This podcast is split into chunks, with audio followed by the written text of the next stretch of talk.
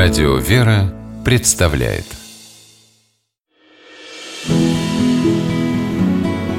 Имена, имена милосердие. В доме царицынских купцов Лапшиных пахло душистыми, сладкими леденцами. В большой парадной зале прямо на полу стояла огромная корзина с разноцветными, гладкими, как морские камешки, конфетами. Рядом стояла другая, до самого верху, наполненная новыми, еще не использованными конфетными обертками. На стуле перед корзинами сидел молодой человек. Его звали Василий Федорович Лапшин.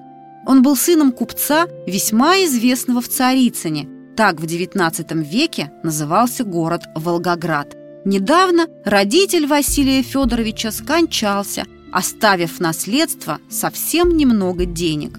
Дела отца в последнее время шли негладко, пришлось расплачиваться с большими долгами.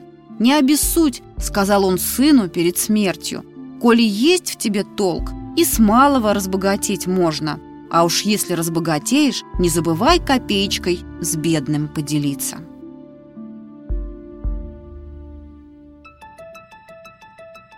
Молодому человеку не на кого было рассчитывать, кроме самого себя и Бога, которому Василий Федорович горячо молился перед тем, как начать новое дело.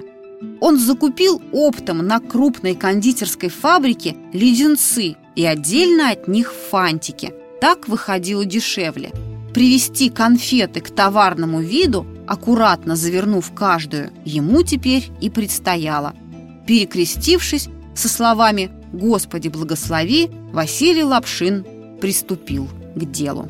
Позже Василий Федорович с улыбкой вспоминал это свое рискованное предприятие. Однако именно с него начался успех царицынского леденцового короля, выросший до предприятия карамель, монпансье и печенье фабрики Лапшина. Вскоре Василий Федорович стал одним из самых богатых купцов в городе, но отцовского завета не забыл. Для своих работников Лапшин построил бесплатный дом отдыха на живописном берегу Волги, а для их детей открыл при фабрике гимназию.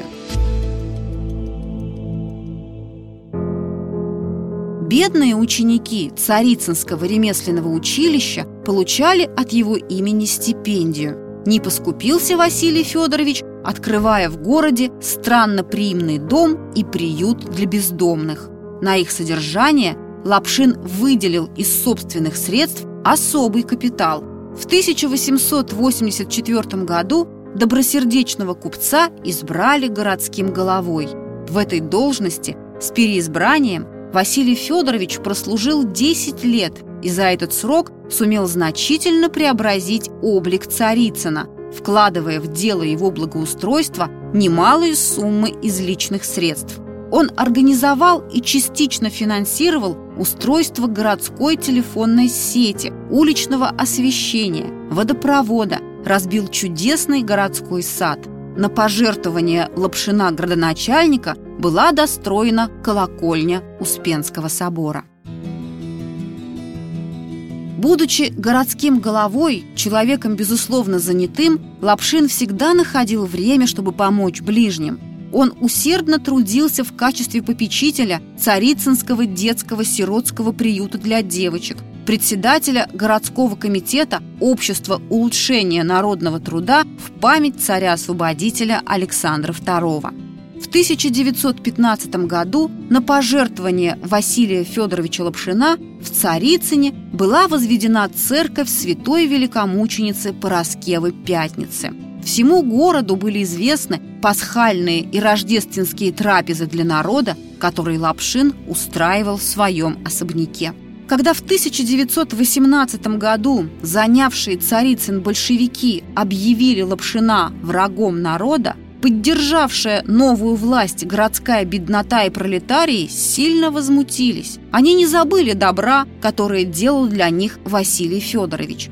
Рабочие кондитерской фабрики Лапшина сумели вызволить своего бывшего хозяина с боржи смерти, которую большевики собирались утопить в Волге. Устояла, пережив страшные годы гонений на веру, церковь Пороскевой Пятницы. И сегодня звон ее колоколов напоминает людям о щедром и добром человеке, так много сделавшем для Царицына. Имена, имена милосердие.